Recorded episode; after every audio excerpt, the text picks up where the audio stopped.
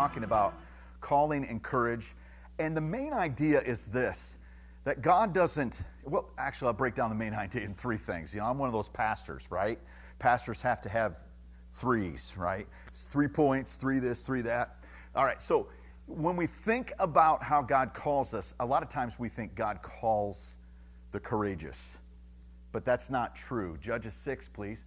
It's not true that he calls the courageous.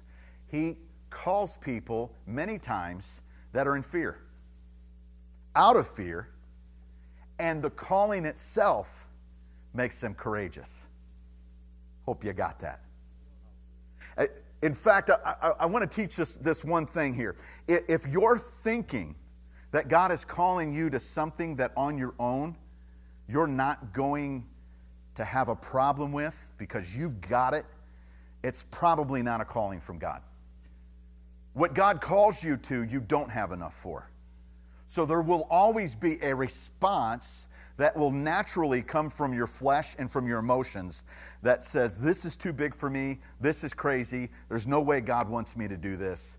And I want to tell you, that's probably the call. That's exactly God's call. So God doesn't call the courageous, He actually calls fearful people, and in answering the call, they become courageous, all right? Uh, God doesn't call the qualified, He qualifies the called. So if you're waiting in your life to get to that place to where you're just really righteous, I mean, at that place where you think you've got all the buttons on your shirt, we used to call it when I when I worked uh, as an officer. You had your gigs straight. Anybody serve in the military or come on, you had to have your gigs straight. So all of your buttons were lined up properly. Your belt was in line with your buttons. Everything had to be so so. And then you'd stand right, and then a sergeant would come through and inspect you. That was the start of every one of my shifts. And so you had to have all of your gigs straight. If you're thinking that's the way God operates, you're wrong. Actually, he will call you without any gigs at all. And in the process of answering that call, your gigs get straight. okay? You get straightened out. There isn't a person in the Bible that was qualified when God called them. And I listen, as a pastor, I get these excuses all the time. I tell people, you know you're called. And they're like, yeah, I know I'm called, but I got to do this. I got to do this. And then when I do that, and then I get that done, then I'm going to do it. Because, you know, all those other things have to be right. You know, all of my ducks have to be in a row. And listen, the rich young ruler gave Jesus that excuse. Hey, right? He said, Lord, I want to follow you. And, Jesus says, Well, cool, go sell everything you got because I don't want any ties in your heart to your idols.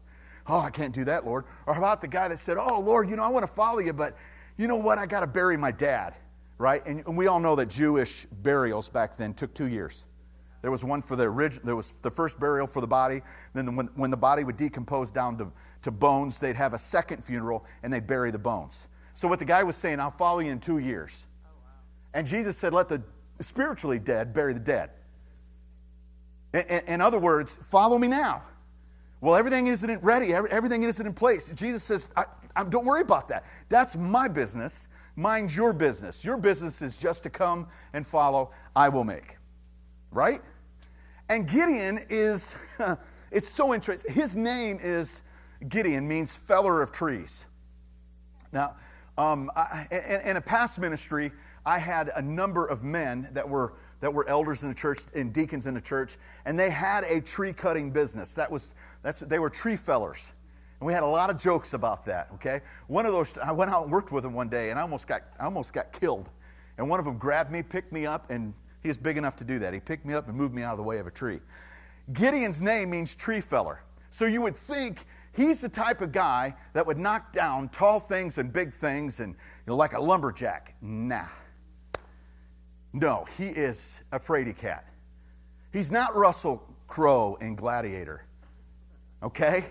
He, he's, he's not William Wallace. He's not that guy at all. And yet, when and you're going to think it's an angel, but I believe it's Jesus that shows up. And you'll see this again later in Samson and his calling that comes to his parents. We have what's called a uh, Christophany, a pre incarnate appearance of Jesus. We think it's an angel, but the Bible starts saying that the angel is called Lord. This angel that shows up and calls Gideon calls him mighty man of valor. Now, I want you to catch this. God doesn't call things as they are, okay? God calls things that are not, right? As He wants them to be. He's not looking at you right now and seeing you where you're at. God is seeing you where He wants you. The difference between the way the devil speaks to you and the way God speaks to you is the devil speaks to you about your present and your past. God speaks to you about your future and your future only in Him. And you want to, you got to decide which voice you're going to listen to. And for Gideon, praise God, he heard the right voice. But he was fearful. And I thought I would list a couple of fears for you that I find quite interesting. We all know what arachnophobia is, right? Help me. Anybody afraid of spiders at all? All the women said amen. That's why you have a husband, right? Right? Okay, here's another one. I'm going to try to pronounce these correctly. Um, uh, ophidia? Ophidia phobia? That's a fear of snakes. So that would be like Indiana Jones, right? Um, necrophobia? Fear of dying or death, fear of death. Uh, glossophobia? Speaking, yeah. It's a fear of public speaking. In fact, that one is listed as a more common fear than the fear of death. So imagine this how many people, and I'm going Jerry Seinfeld here, but how many people are at a funeral hearing a guy speaking and saying to themselves, I'd rather be the guy in the casket than the guy given the funeral or the obituary, right? Fear of public speaking. How about this one? Octophobia. This is a real phobia. It's the fear of the number eight. Okay? Um, olfactophobia. It's a fear of nasty smells. Now, I have that smell, uh, or that fear. Yeah, I have that smell. Be, be very afraid. Be afraid. Yeah, Doraphobia. Now, I had some kids. I think I know what Dora, I was afraid anytime Dora the Explorer came on, right? Right? No, it's actually the fear of animal fur. That's weird, right? Um, I can't pronounce this one correctly, but it's uh, coulrophobia. It's not like being cool, man, phobia, but this is the fear of clowns. Yeah, my son was he hate he didn't like clowns at all. You know, we went to a buffet and they had a clown that would come around and say hi and give you balloons, and my son would just go. He'd throw a fit, man. I'm like, chill out, dude. You know, come on, it's just a clown. Um, here, here's another one. Um, okay, Omphalophobia? That's a fear of belly buttons. You know, and I, now I'm afraid personally of the outies. The innies, not so bad, but the outies are, are, are kind of bad. How many have outies? Don't tell me. Okay, I don't want to know. I'm, I'm afraid of it. I'm afraid to know. Okay, windbagophobia? That's a fear of a long sermon. No, I made that up. That's it. That, no, I just, so, yeah, is that true? You know, no, it's not. It's not. Hey, if you've been here for a while, you kind of know. Don't believe everything the pastor says, okay? Just just a few of the things. All right. Uh, if we're all if we're all honest, we all have some trepidation. Eh, maybe you're afraid of something coming up in your future. Maybe you've heard something from the doctor. Uh, maybe you've conquered something in the past and you're afraid it may come back, right? Um, maybe you were one place in your marriage and you're you're concerned about that relationship. A lot of people um, are afraid to walk away, though, from relationships that God needs them to walk away from. How many young people should walk away from someone if they're a believer and they're dating someone that isn't a believer? Come on, yeah. right? And they're, they're afraid to walk away because who else will date me? And, you know, and as adults, we try to help them through that. We try to say, wait, wait a minute, there's a lot of fish in the sea, right? It'll be okay. But they don't see that when they're, when they're young. Sorry, Mr. Joe. Joe's like, hey, man, I'm the only one this applies to. But, uh, you, you know, we try to help them, don't we? Because we're older. We know that you can conquer that fear, but they don't, right? How many of you know that um, there's a lot of people that as they get older, they start to, and this is true, they start to struggle with just going outside. As a pastor, I visit a lot of people, okay? And a lot of people, they just they just want to stay inside their house. They they hear all the bad news and they see all the crazy stuff, and they just want to stay inside and stay safe right? We can all deal with some level of trepidation. And here's what you're going to see in the message tonight, very quickly God doesn't reward, watch this, courage with calling. Know this. Know this. You don't have to be at a place of courage for God to call you, but He creates courage with calling. He creates, God can put a boldness in you that you don't have. And you think, well, as soon as I got that boldness and I do it on my own, then I'll answer God. God's saying, I got that for you. Just, just obey me. Just, just answer me. Like, like tonight, um, maybe you have never spoken in front of people before. I still get butterflies. I'm in my 34th year. You say, well, Pastor, you know, it's us. We're friends. I still get it. And you know what I have to do? I just have to say, God, I'm going to do what you want me to do. And then he shows up with the rest. Amen? All right, so Judges chapter 6, verse 1. Notice this. this is after Deborah died. That's the judge from last week, okay? Um, the people of Israel, what did they do? They did what was evil in the sight of the Lord, and the Lord gave them into the hand of the Midian uh, of the Midianites for seven years. So I want you to see that this is a pattern, it's a cycle.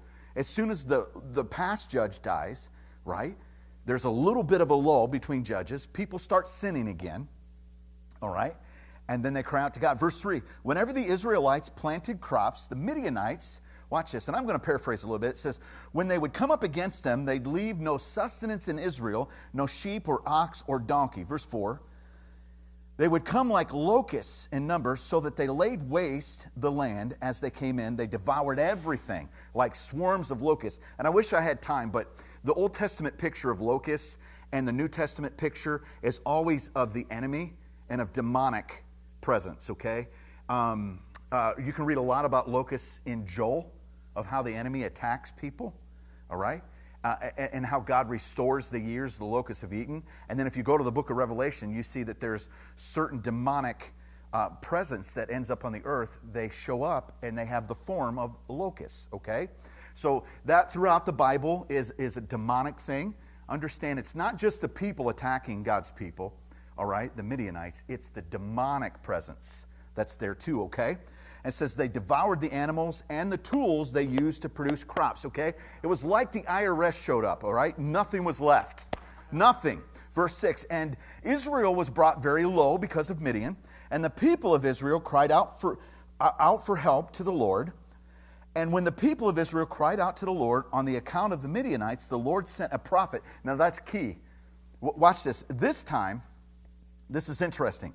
This time, God is showing up a little bit different. God sent a prophet to the people of Israel, and he said to them, Thus say the, says the Lord, the God of Israel, I led you up out of Egypt, brought you out of the house of slavery. Verse 9, and I drove, watch this, out your oppressors from before you and gave you their land. And I said to you, I am the Lord your God. You shall not, what? Fear. Now, this is a command. It's not, it's not a suggestion from God. It's not like God is saying, you know, hey, hey, here's some good advice. If you want to be my kids, okay, don't be afraid. No, God's saying, I'm not asking you. I'm, come on, I'm telling you. I'm telling you. Because I'm the Lord your God, you shall not fear. I can't tell you how many times I've sat down with people and they have they have talked themselves into more trouble because they've regurgitated out of their mouth fear instead of faith. And I'm sitting there trying to tell them that's fear speak, and they're sitting there getting angry and mad at me because I won't agree with them in their fear. That's not my job. My job is not to agree with your fear. My job is to agree with the Lord and what the Lord is saying about you in faith, calling things that are not as though they are. I'm not going to call out your fear, I'm going to call out your faith. And I expect you to do the same. And God is saying, listen, listen, you will not fear. And then he goes on to say, but you have not obeyed my voice. Now, stop for a minute. I think it's odd. This time the Lord sends a prophet. Before we see the judge show up on the scene, this time God sends a prophet. They didn't ask for a prophet. That's not what they asked for. They asked for a deliverer. They asked for another judge. Do you think that the people of God were starting to see the pattern?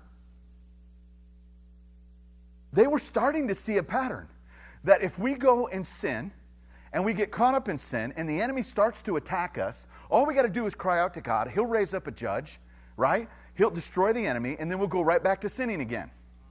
So, what does God have to do? This time, God has to change it up. Do you think they began to become religious in their pattern? Like churches don't do that at all, right? Right? This is why, and I've taught this before, this is why Jesus, when he healed people, every single time he healed somebody, he did it differently. He never healed somebody the same way. Because as soon as Jesus would have healed somebody the same way, they'd have made a religion out of it. They would have said that methodology, those steps are the way to get to God and get from God what you want. And so God has to change it up. But the real problem here isn't the Midianites. The real problem isn't in themselves, in the desire to now. Three judges have passed, because I didn't go really deep into Othniel and, and, and give you a lot of the background there, but now this cycle has happened and we're on the fourth repeat. Or you might say, if you were into the bulls, the three-peat. Come on, remember those days? You should know by now that the problem is really your sin, not that you're being attacked, but that you went into sin again. So God sends a prophet this time, and I want to be clear not every situation where you're suffering, it means somewhere you sinned, but sometimes that is the case you might always want to check, right? Just like when a car stalls, you might want to check the gas gauge. I mean, you just, it, it's not, it doesn't mean that there isn't any gas, but it's okay to check. I mean, Psalms 119.67 says, Before I was afflicted, I went astray. But now I obey your word. So sometimes we're suffering because we sinned. Doesn't mean all the time. In fact, a lot of times we're suffering because we're doing the right thing. And Jesus, of course, suffered for doing a lot of right things. So it doesn't mean all the, th- all the time, but you definitely want to check. And especially if you're experiencing pain, you want to say, wait, back up. Did God send me a principle before the pain? And did God send me people before the pain? Or did we just go straight to the pain? Because God always sends a principle, God always sends people, and then God allows pain, and that's grace too. Because if you're feeling pain, you're not in hell. You're not dead, right? And how many of you know He used all three? So, so, so check yourself. You know, God, is there some sin here? Doesn't mean there is, but in the case of Israel, there was, okay? Verse 11 Now the angel of the Lord came down, sat under a terebinth tree at Ophrah. Now that's a different Ophrah than we know today, okay? And, and, and so the angel starts talking to him. And, and I want you to see, before the people respond, God has already begun their salvation. Can can you see this? They didn't respond to what, what God had said to the prophet yet. They didn't repent at all. And I want you to show, I want to show you how merciful and loving God is. They didn't respond to the prophet's message, just like a lot of people don't respond to my preaching. Some do, some don't. How many of you know that's okay? And God sends an angel anyway because He loves you and He loves me. So what happens is God sends an angel anyway, even though they hadn't repented. Now the angel takes a seat by a tree while Gideon, he starts beating out the wheat. He's sifting the wheat. And where his, he's sifting it, he's at a wine press. All right, let me tell you why he's at a wine press. Now, the wine presses in Israel, they've, they've dug up all kinds of them and there's some that are 1,500, 2,000, and 3,000 years old. The wine presses are stone walls. Okay? And when you get inside of a wine press, they would take all the grapes and just throw them in there. And at the center of that stone uh, box, there would be a hole in the ground that would be another three feet deep. So this would be about nine foot walls, and then another three feet deep. At the bottom of that would be a hole, and that's where all the grape juice would go and they would stomp away and stomp away, and the grapes would go, the grape juice would go down into that hole, and then there'd be a little hole that they dug out from there that would go out, and they'd stop that up. And when they were ready to get all the grape juice, somebody'd be out at the other side collecting the grape juice. Pretty cool idea. They used gravity, right? It's gravity fed. Now, the reason why Gideon is in the wine press sifting wheat is because he's scared. Imagine if you could get down into a foxhole that's six feet deep and then step down into another one that's three feet deep and you could sift your wheat down there. The only problem is it's pretty hard to sift wheat when you're in a hole. Come on, let me talk to you about that. We need the wind. You don't get wheat sifted without wind. The whole half of the process of sifting wheat, and we think, you know, I, I just go to the store and get me some bread, man. I don't think about all this. But back in the day, to separate the wheat from the chaff, they had a device that they would put the wheat on, and they would go like this, and the wind would blow, and the chaff would blow away, and the wheat would remain. Now, how do you do that when you're inside a hole and the wind is blowing over the top of you? Not very well.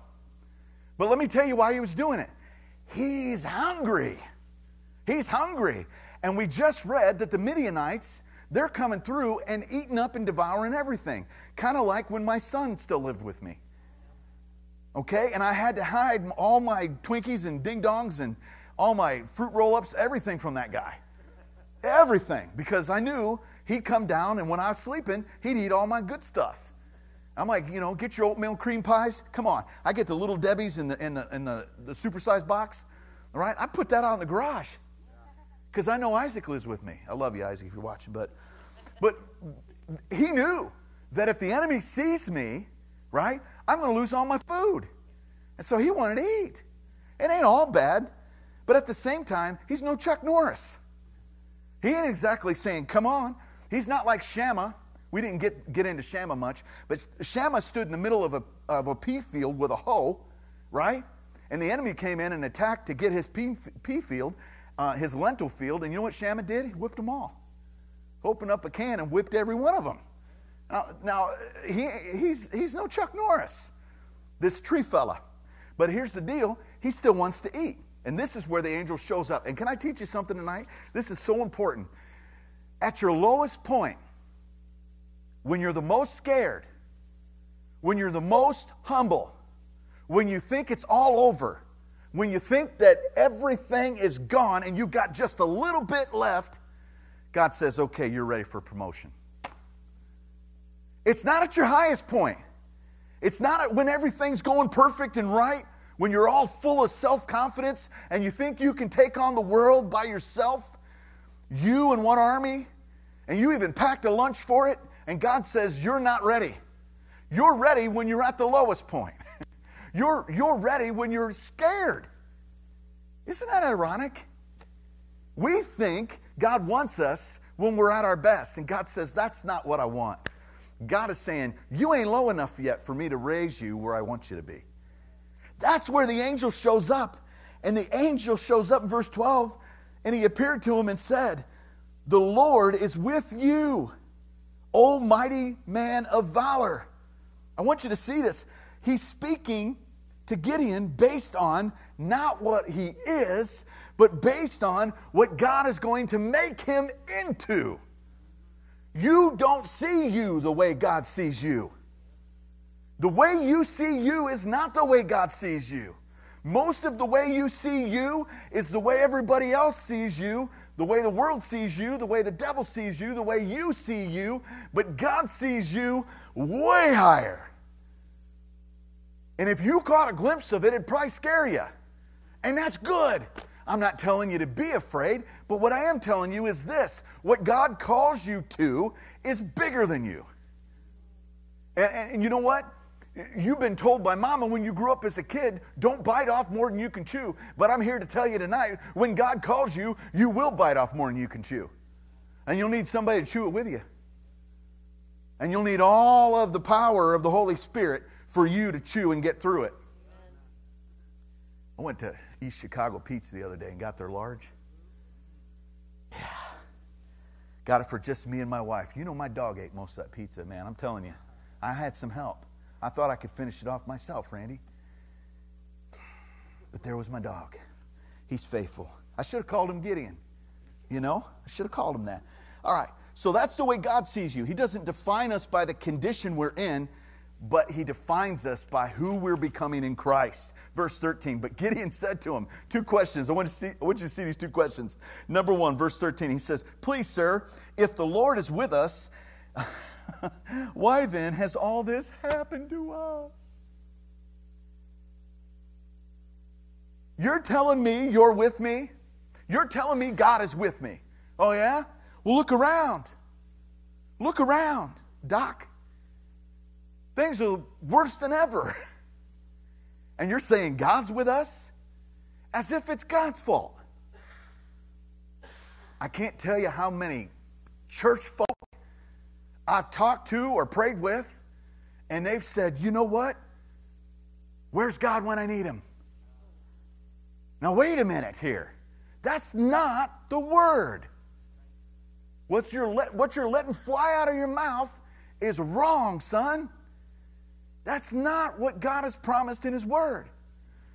God hadn't left them, they left God.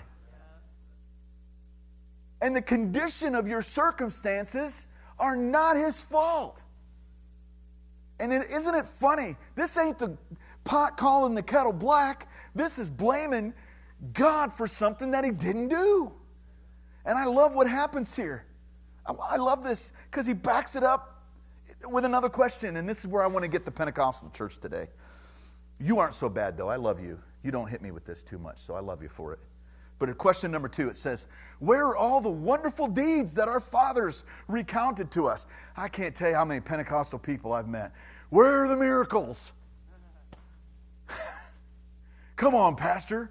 You know, back in the day, back in the good old days, oh, Pastor, back in the 70s, we seen the lame walk. Man, we seen the miracles of God. It was awesome. Where are all the miracles? Gideon is saying the same thing. Do you catch that? And we think we're different. We think, well, you know, we have a conclusion bias. We know the end of all these stories in the Bible, so we're not where they're at at all. We say the same goofy stuff. And I love how God responds. Look at verse 14. The Lord turned to him and said, Go in this might of yours and save Israel from the hand of Midian. Do or don't I send you? In other words, listen, here's the answer. You're going to be the answer. See, that's what people don't want. People want God to say, Oh, you want more in my presence? I'll give you that. You want more of my power and miracles? I'll give you that. But I want to sit here. And if there's something that chaps me and honks me, that's it. Pastor, I'm going to sit here and I'm going to watch. And if there's anything that's happened to the Pentecostal spiritual church in the last 10, maybe 20 years, it's this it's become a spectator sport. We're going to sit we're going to watch and we're going to go attend any church where we can watch it happen more. But we're not going to do anything. We're not going to be a part of anything. Let that fat, sweaty, bold preacher do it all. And I want to tell you, that's not the answer. You want the miracles? It's going to be you. You want the presence of God? It's going to take you. You try to build it around a man, let me tell you something. God to pull the rug right out from underneath all of us. It's happened more than once. We are the work of our generation. And I love in verse 12 and in verse 14, he's called, this angel is called the Lord directly. This is, in my opinion, a Christophany. This is a pre incarnate, this is Jesus saying this to Gideon. This is Jesus, not me, this is Jesus saying this to you. He's speaking to you. Verse 15. and Gideon said to, I'm going to say Jesus, Please, Lord, how can I save Israel? Behold, my clan is the weakest in Manasseh, and I am the least in my father's house. Okay, he's not saying, here's what you might think he's saying. He's, he's not saying, I'm just a wee little man and a wee little man in, in me. Okay, he's not Zacchaeus speaking here. He, here's what he's saying If I come from the smallest clan and I'm the youngest in my clan, that means nobody's going with me. Uh, yeah, I'll do it, God, but I need lots of people to do it. I need lots of people to do it with me. Because God, I, I, I, can trust you and believe. By the way, you know the end of the story. God narrows down all the, I mean, a bunch of people show up to get this done, and God says, no, no, no, no, no, I don't need all that. I don't, I don't need all that. And, what, are we, what are we contaminated with in our culture today, in Christianity? Let me find the biggest church and let me spectate. Nothing wrong with that. But if you want the power, if you want the presence of God, I just want to tell you that every time He shows up in small places with small people, I don't know, a little town called Bethlehem, and then later, can anything good come from Nazareth? He has a propensity to show up in small places and do big things. So, you know, I'm the smallest in my clan. Nobody's going to help me out here, God. Who's going to go with me? Verse 16. And the Lord said to him, I will be with you. Man, you got a majority now. That's all you need. That's all you need. I go to these pastor meetings and everybody starts talking about, well, we just got a brand new LED screen. I'm like, that's cool, man. I like it. I like LED. I don't, you know, I don't, I don't know what that means, but I like it. You know, that's cool. You can put up really cool pictures and stuff, and you know, your whole background's all like a picture, and that's cool, man. Yeah, yeah, we paid seventeen thousand dollars for it. It's a big LED. We're to get another one. It's man, that's cool. That's awesome, man. Um, who got filled with the Holy Spirit? Yeah, have you seen my LED screen? Man, I don't care. You know, I really, honest to God, I don't care. I don't, it's all going to burn. Who, who got saved? Who, who's being discipled?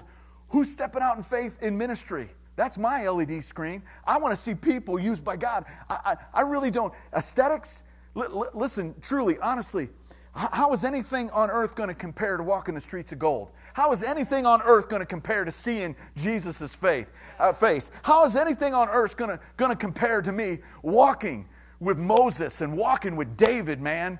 and, and seeing the crystal sea. And how is anything here going to compare to that? I just want, I just want Jesus. He says, You know what? I will be with you. And then he, he promises next? He says, And you shall strike the Midianites as one man. He's not saying it's just you. He's saying all of those people you're going to go face, it'd be like taking on one dude.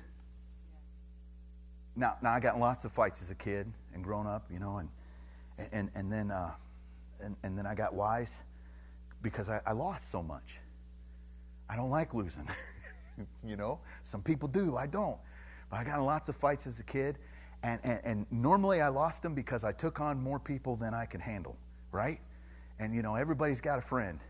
And suddenly it's just me and this kid on the playground or me and this kid, you know, in the arcade. And I'm landing on the pinball machine and, and I'm like, why am I losing this? Now there's three kids. How did that happen? You know? Well, he had friends. I didn't. I started something that I couldn't finish, right? And I, and I, and I think for a minute, well, is there things in my life that I'm fighting that aren't God's fight? Are there things in my life that I'm standing up for and I'm getting, I'm becoming contentious, but it isn't God's fight? God says, you know what? If you'll fight my fight, whatever you face, it could be an army of, of, of 30,000, 100,000, it'd be like one guy. And I'll be with you fighting that fight. You see, I just want to fight God's fight. There isn't, there isn't my fight with you. There's just, there's just a fight between heaven and hell, and you're deciding which side you're going to be on. It isn't your side and my side, it's God's side and the devil's side. That, that's the only sides there are. And so pick your side. And, and I don't want any side that isn't Jesus' side. And that's what Jesus says. You know what? You're going to fight my fight. Verse 17 And Gideon said to him, If now I found favor in your eyes, then show me a sign that it is you who I who speak with me. Okay, all right. So it starts with food, and I always like starting with food. I think it's a pretty good thing. He makes some cakes and puts it out on a rock, and he says, "You know what? If this is going to work, if this is this is all you, uh, show up." And uh, this angel shows up and zaps the cakes on the rock. Right? It's kind of like uh, it's kind of like the first like first like pizza, you know. And God deals with that, bakes something, uh, first baked oven, outdoor pizza right? Um, and Gideon says, Oh, well, I can see that you're on my side. Great. Um, no, Gideon, you're on his side. He's not on your side, you're on his side. And then so God says, okay, good, you're going to go do what I need you to do. Oh, yeah. And so where does God start with? The Midianites, right? Nope.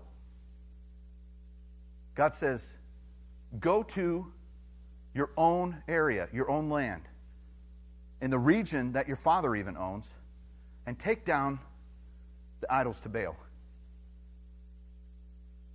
So Gideon go, Gideon is a Gideon is, uh, is, is a tough dude. He's Chuck Bronson, man. He goes at night. So sure, I'll do it. God, you showed up huge. You zapped those cakes on the rock. He goes at night. He said, I'll go do it, you know. Just like, you know what, Jesus, I got some questions for you, but I'm going to meet you at night. You know, over here in these bushes. I don't want everybody else to see. Just you and I. We're going to have to talk, Jesus. Jesus showed up anyway. And God showed up anyway. And you know what? They dealt with the idols. And you know what happened to Gideon? All of his family and friends got mad at him, right? And let me tell you why they got mad. Because we all don't understand idols the way we should, because we're far more connected and closer to the story than we realize. Number one, these weren't, this wasn't a either or, this was a both and. Let me explain. So, idols at that time were syncretic, syncretism. Baal was worshiped alongside of Yahweh. It wasn't Yahweh or Baal, it was Yahweh, and when we need a good harvest, Baal. And when we need a good rain, Baal, because he was the rain god. So the idea was is we'll have Yahweh for these things, and then we'll have Baal for these things. Right? And so when Gideon went, remember it was he was threshing wheat? This is harvest time. They're mad now because they trusted Baal to bring in a great harvest. And the enemy's already eaten up everything that's going on, and they're all hungry. You know, it'd be like that last slice of pizza, and you controlled yourself. You only had two slices. Somebody else, all the other people in the family had three or four, right? and you go in for your slice because it's your turn for the third. You don't think that way at all, do you? You don't at all. I sure do. I know you've had three. I've been watching your slices, and I know how many slices you've had, and I know there's still one there waiting for me. And then big old Pigo comes over and eats a fourth slice, and that's your slice. They're upset. Don't take our, don't take our harvest God away. We're hungry. And I love what Gideon's dad says. Gideon's dad is a cool dude. He gives, he says, well, if Baal's a true God, then let Baal defend Baal. And everybody kind of thought about that for a second and backed off. Wait a minute here. Gideon, the guy that's, you know, the least of his tribe, and from the least tribe, the youngest of his tribe, Gideon came and destroyed that God that we trusted for. Yeah, this doesn't make sense. Why do we serve this God? Why do we trust the government more than Jesus? Why do we trust our paycheck more than God? Why do we trust um, who we date and who we connect with online more than God? Why do we trust people and please people more than we do Jesus? Why is that? This doesn't make any sense anymore. Congratulations. You've received a revelation. and, uh, they give him a name. It's Jerubbaal. Um, it means let Baal defend himself. But I say that a modern vernacular version of that name would be Baal Tail Whooper. Yeah. He's the guy that defeated Baal. And now people can start to see wait a minute here. The problem here wasn't the circumstances. The problem here was our heart and our idol worship. Why can't, let me rephrase it. Why don't I just trust my marriage for my needs?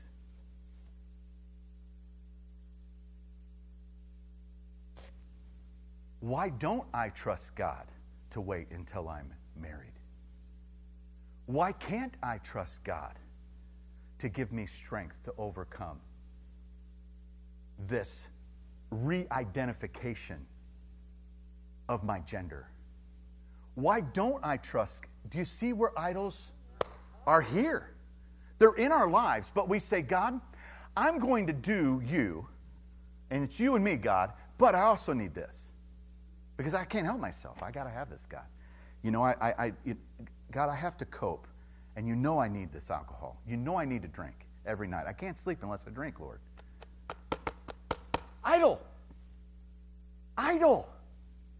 Some of you are looking at me like, whoa. Yeah, we're just like them. Okay? Okay? I'm running out of time. I just want to leave you with this, this thought right here, okay? Then he goes over to the fleece test because now it's time to take on the enemy. And, uh, you know, this is the, this is, let me tell you what my fleece test was. She's not here, she's helping in children's church, but I had a fleece test for Mary and Sarah, okay? All right, the first one was my dad had built me a non regulation basketball hoop outside of our very, very small house. And, uh, my first test was this Lord, if I can make three shots in a row from that pine tree back there, I know she's the one that I should stay with and marry. Now, I'm only 18. I have no clue of what I'm telling God. So I go out by the pine tree and I'm like, oh, please sink these. You know? And I'm like, dude, dude, terrible basketball, terrible hoop. The back of the hoop was like made out of a skid, right? So you know if you hit it, it's not going to go. You, these have to be sinkers, man. You know, I'm all the way out by the punch. Come on, man. Come on. Come on, God. Sink one. I'm like, she's it. I'm telling she's it, man. I got this, God. I got, I can see, God, that you're in this. You know? Go back to the next one. Like, all right, God, one more time, one more time. I sink two. I'm like, I got it. We're going to be, this is the one. I'm going to be married. We're, this is it. I go up for the third, and wouldn't you know what I missed? And then I said, Lord, I know, I know that the devil brought a wind, and that wasn't me and you. God, you want me to have two more shots. If I sink two more shots, if I sink, and I sunk the next two, and I thought, that's it, that's it. I know, I know she's the one. I know she's the one. That is ridiculous. It's absolutely ridiculous. And I, and I told her that later. I said, Do you realize I made some, I made some shots in my backyard? And that's how I figured out I was supposed to marry you. She's like, I don't know if I want to be with you. You're kind of a goober, you know? So Gideon sets this up like, you know, okay, the first time the fleece is going to be wet and the ground's going to be dry. The second time, oh, we'll see if it's God or not. Next time, the ground's going to be wet and the fleece is going to be dry. Is it God or is it God? Yeah, I'm the same God that zapped the cakes, Gideon. I'm the same God. And you know, before we go picking on him too much, let's take a good look at ourselves. How long do we say, well, God, you got to show me this, and God, you got to show me that, and God, you got to, well, God, you got to give me a new job, and God, you got to give me a raise, and God, you've got to give me a house, and God, you've got to give me this, and Lord, you know I can't do it unless you do this, this, this, this, this, and this, and then I know I can obey you. And that is disobedience. That is not obedience, that's disobedience. Delayed obedience is disobedience. And that's what he does. And the only fleece I'm going to leave with you, and I have so much more to teach, but I think we're out of time, okay? Um, the only fleece I want to leave with you tonight is the cross. You already have your fleece. Gideon didn't have the cross. He, he, he didn't have Jesus on the cross for you. For you. Just think about you. Don't think about all of humanity and all their sins. Just think about you. Um, he went to the cross for your sin and paid for it. And now, not just sin past tense, he went to the cross for all your sins, like all the sins that you would ever commit in the future, too. He went to the cross for that and already paid for that, too. In light of that, what is our excuse? From God's position, from the Father's position, what he sees, for, what he sees you and I as, as bought, paid for in full. Complete, done, finished. You know, that's what it is finished means. You, are finished already in the Father's eyes through His Son. So there is no excuse for not doing by faith God has called you to do right now. There's no excuse. Unless you excuse yourself.